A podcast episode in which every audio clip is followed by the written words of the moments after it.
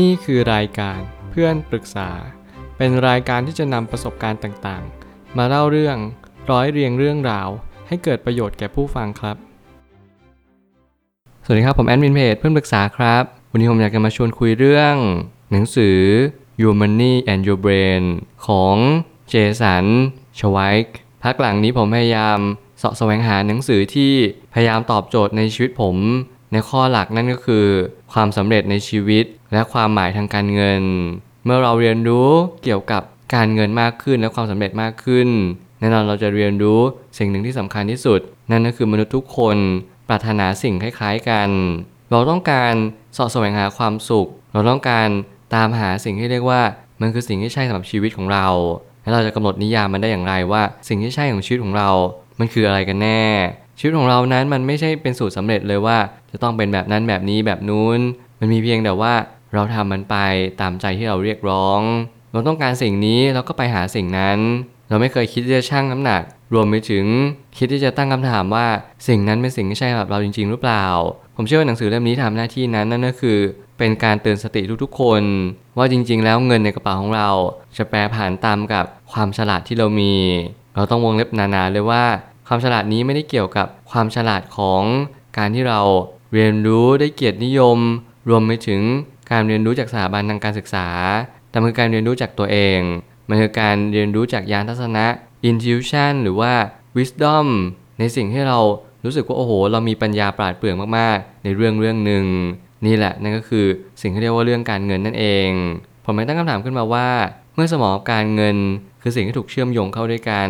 เราจึงจำเป็นจะต้องศึกษาเอาไว้ให้มากที่สุด แน่นอนไม่ว่าจะเป็นตลาดวิกฤต ตลาดบูม หรือเรียกว่าบูมแอนด์บัสนั่นเอง อะไรก็ตามแต่ที่เราเรียนรู้เรื่องราวเหล่านี้ เราเรียนรู้จากอารมณ์ของทุกๆคนไม่ว่าจะเป็นภาวะมวลรวมปัจเจกชน รวมไปถึงตัวเราเองในสิ่งที่เรามีมุมมองต่อสิ่งสิ่งหนึ่ง ผมไม่ได้ชี้ชัดว่าอะไรเป็นสิ่งที่ถูกที่สุด เพียงแต่ว่าทุกอย่างคือภาวะมวลรวมที่เราค่อนข้างถูกปกคลุมด้วยความคิดของเราเอง เราไม่เคยมีความคิดของตัวเองตั้งแต่แรก เรามีความคิดตามกระแส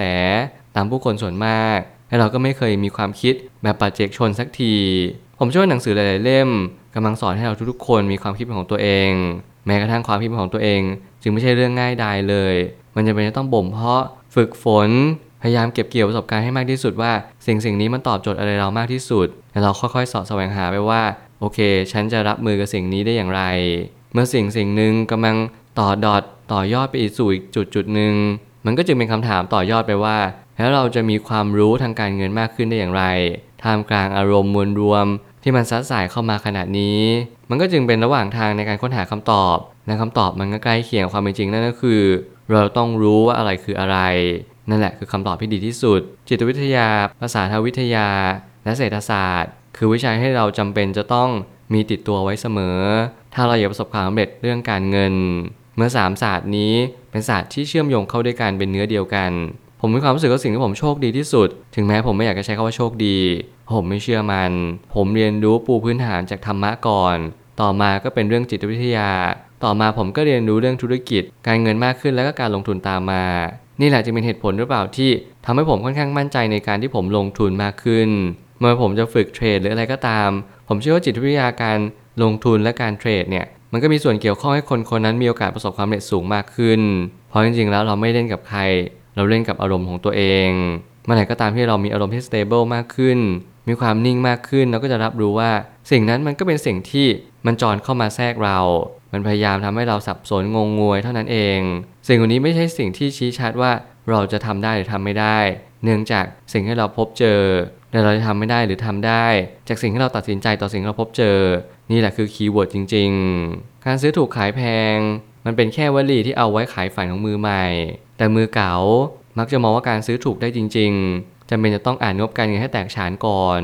ผมเชื่อหนังสือเล่มนี้เป็นหนังสือที่ไม่ธรรมดา เพราะว่าเขามาจากคนเขียนที่เขียนคอลัมน์ Wall Street Journal อยู่มานานแสนนาน แน่นอนว่าเขาได้เรียนรู้อะไรต่างๆ มากมาย ในตลาดหุ้น ใน Wall Street แต่แล้วแล้วเขาก็เรียนรู้สิ่งหนึ่งที่สำคัญที่สุดก็คือ อารมณ์ภาวะมวลรวม อารมณ์ที่เนื่องด้วยจากภาวะมวลรวมเนี่ย มันก็เป็นตัวต่อขยาย และต่อยอดจากสิ่งที่เราเรียนรู้ในทุกๆวัน จิตวิทยาอารมณ์สิ่งสิ่งหนึ่งที่มันต่อยอดมากขึ้นเรื่อยๆ มันทำให้เราเข้าใจว่าทุกคนจะมีการตัดสินใจแบบเดียวกัน การซื้อถูกขายแพงแน่นอนใครๆก็อยากทำได้ แต่ถ้าเกิดสมมติเราอ่านงบการเงินไม่แตกฉานเรารู้ได้อย่างไรว่าหุ้นตัวนี้มีมูลค่าที่ถูกจริง ๆ เรามีทางรู้เด็ดขาดจนกว่า เราอ่านงบการเงินอย่างละทีท่วน และครอบคลุมมากพอว่าสิ่งนี้มันเกิดจากอะไรบ้าง แล้วสิ่งนี้แหละก็จะเป็นตัวจุดประกายให้เรามีความคิดว่า เออ การลงทุนเนี่ยมันก็ไม่ยากขนาดนั้น เพียงแต่แค่เราต้องรู้หลักมันให้ได้เท่านั้นก็พอ ถ้าการเรารู้หลักนี้แน่นอนคนหมู่มากเขาอาจจะไม่รู้ในสิ่งที่เรารู้แต่แน่นอนนั่นคือหน้าที่ของเราหรือเปล่าที่เราต้องสอบแสวงหาคำตอบให้มากที่สุดว่า เราจะทำไปเพื่ออะไร การลงทุนนี้การเงินนี้มันตอบโจทย์ชีวิตในแง่มุมใดของเราได้บ้าง หรือมันก็แค่ทำให้เรามีความสุขมากขึ้น ให้แค่เรามีลมหายใจต่อไปเท่านั้นเองเหรอ นี่คือคำถามที่ผมอยากฝากทุกๆคนว่า เมื่อสมองกับการเงินมันเชื่อมโยงเข้าด้วยกันทำไมเราไม่เปลี่ยนแปลงบางสิ่งบางอย่าง ให้สิ่งสิ่งนั้นมันดียิ่งขึ้น ถ้าเรามีความฉลาด ถ้าเรามีความเขาให้เราสามารถปรับเปลี่ยนให้มันเป็นการเงินที่ดีมากขึ้นได้หรือเปล่า ลองฝึกฝนที่จะเอางบการเงินเนี่ยมาอ่านมากขึ้น เรียนรู้จะลงทุนอย่างชาญฉลาด ถึงแม้วันนี้เราจะไม่รู้เรื่องการลงทุนมากมายเท่าไหร่นัก แต่อย่างน้อยที่สุดเราก็ได้ฝึกฝนตัวเอง ได้เรียนรู้ว่าการเงินก็เป็นส่วนหนึ่งชีวิตเหมือนกัน แต่ไม่ใช่ทุกอย่างชีวิตยังแยะให้ได้ก่อนแล้วค่อยเข้าตลาดหุ้น ก็ยังไม่สายเกินไป ภาพสะท้อนของสิ่งที่เราทำนั้น เปรียบเสมือนการเดินทางไกล ที่มันไม่มีวันบรรจบกันของสรรพสิ่ง หากเราทำสิ่งใดนั่นคือเหตุผลของความรู้นั้นๆไปหมดแล้ว ผมเชื่อว่าทางเศรษฐศาสตร์พฤติกรรมนั้นได้อธิบายได้อย่างดีเยี่ยมนั่นคือไม่ว่าเราตัดสินใจอะไรหรือทำอะไร นั่นคือสิ่งให้เราเป็น ต่อให้เรามีความคิดมากมายนั่นนู่นนี่ หรืออะไรก็ตามแต่ เราก็ต้องเรียนรู้ว่าทุกๆ สิ่งที่เราทำหรือไม่ทำก็ล้วนแต่เกิดจากสิ่งที่เราฟูมฟักมา ข้อมูลที่เรามีถูกบ้างผิดบ้าง ผมช่วยนี้อาจจะไม่สำคัญที่สุด แต่สำคัญว่านี่คือผลลัพธ์ในการตัดสินใจของเรา ในณข้อมูลนั้นๆ ตลอดเวลา เราไม่สามารถทำอะไรได้เลยนอกจากเข้าใจความจริง แล้วก็รับรู้ว่าโอเค ฉันมีความคิดแบบนี้ลงทุนแบบนี้ ผลลัพธ์ก็ได้ประมาณนี้โอเคเราลองมาปรับที่ข้อมูล การตัดสินใจดู ผลลัพธ์ก็ย่อมเปลี่ยนแปลงตามกันไป นี่หรือเปล่าจึงเป็นสิ่งที่เรียกว่าพฤติกรรมเนี่ยมันทำนายเรา มันกำลังกำหนดสิ่งต่างๆ ในชีวิตของเรามากขึ้น มันก็เลยเกิดการดูดวง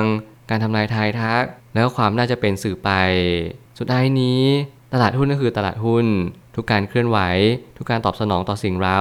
และการตัดสินใจด้วยดุลพินิจต่างๆล้วนเป็นสิ่งที่ขับเคลื่อนอยู่ภายใต้กฎอันเดียว คือจิตใจเสมอ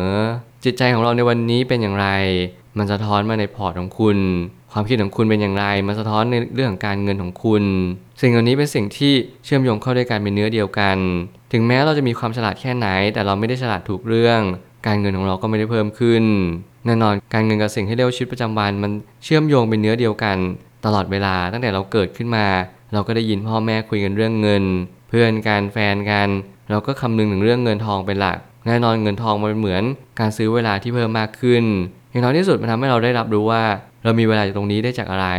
การที่เรามีเวลาตรงนี้ เรากำลังทำอะไรอยู่ในณโมเมนต์นั้นๆ การปล่อยเวลาทิ้งมันดีหรือเปล่า การขี้เกียจบ้างตามการและเวลามันดีไหม การขยันตามเหตุปัจจัยชีวิตเราดีขึ้นจริง ๆ หรือเปล่า ผมอยากให้ทุกคนลองตั้งคำถาม ลองฝึกคิด ลองวิเคราะห์จากสิ่งต่างๆ ดูว่าชีวิตของเรากำลังเปลี่ยนไปทิศทางที่ดีขึ้นหรือแย่ลงอย่างไร และสิ่งที่เราจะได้รับนั่นก็คือ เราจะมีความรู้มากขึ้น อย่างน้อยเราตอบตัวเองได้ว่า ชีวิตวันนี้เราต้องการอะไรและหลังนั้นเราค่อยวางแผนทางการเงิน สิ่งนี้แหละก็จะสอดคล้องทำทุกอย่างมาลงตัว สมมาตรมากยิ่งขึ้น แล้วเราก็จะได้รับสิ่งที่ควรได้รับ นั่นก็คือความรู้ทางการเงินนั่นเอง ผมเชื่อว่าทุกปัญหาย่อมมีทางออกเสมอ ขอบคุณครับ รวมถึงคุณสามารถแชร์ประสบการณ์ ผ่านทาง Facebook Twitter และ YouTube และอย่าลืมติด Hashtag เพื่อนปรึกษาหรือ f r ร e n d t a l k ด้วยนะครับ